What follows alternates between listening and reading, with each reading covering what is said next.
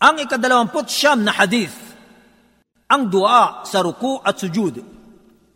عن عائشة رضي الله عنها قالت: كان النبي صلى الله عليه وسلم يقول في ركوعه وسجوده: سبحانك اللهم ربنا وبحمدك، اللهم اغفر لي.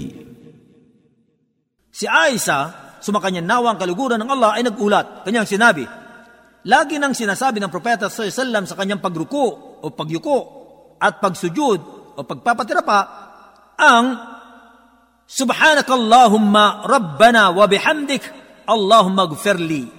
Na ang ibig sabihin nito, kaluhalhatian sa iyo, O Allah, na aming Panginoon at kapuri-puri. O Allah, patawarin mo ako. Isinalaysay ni Al-Bukhari, hadith bilang pitong daan at siyam naput apat at ni Muslim, hadith bilang dalawang daan at labing pito. Ang tagaulat ng hadith na ito ay uh, nabanggit na sa hadith na ikalima. Ang mga kapakinabangan sa hadith na ito, una, kaaya-ayang basahin ang dua na ito sa pagruko at pagsujud ang Subhanakallahumma Rabbana wa bihamdik Allahumma gfirli bilang pagsunod sa propeta Muhammad sallallahu alaihi wasallam. Pangalawa, ang pagbigkas ng tasbih at dua habang nakayuko at nakapatira pa ay kabilang sa mga napatunayang katuruan na ginawa ng propeta sallallahu alaihi wasallam.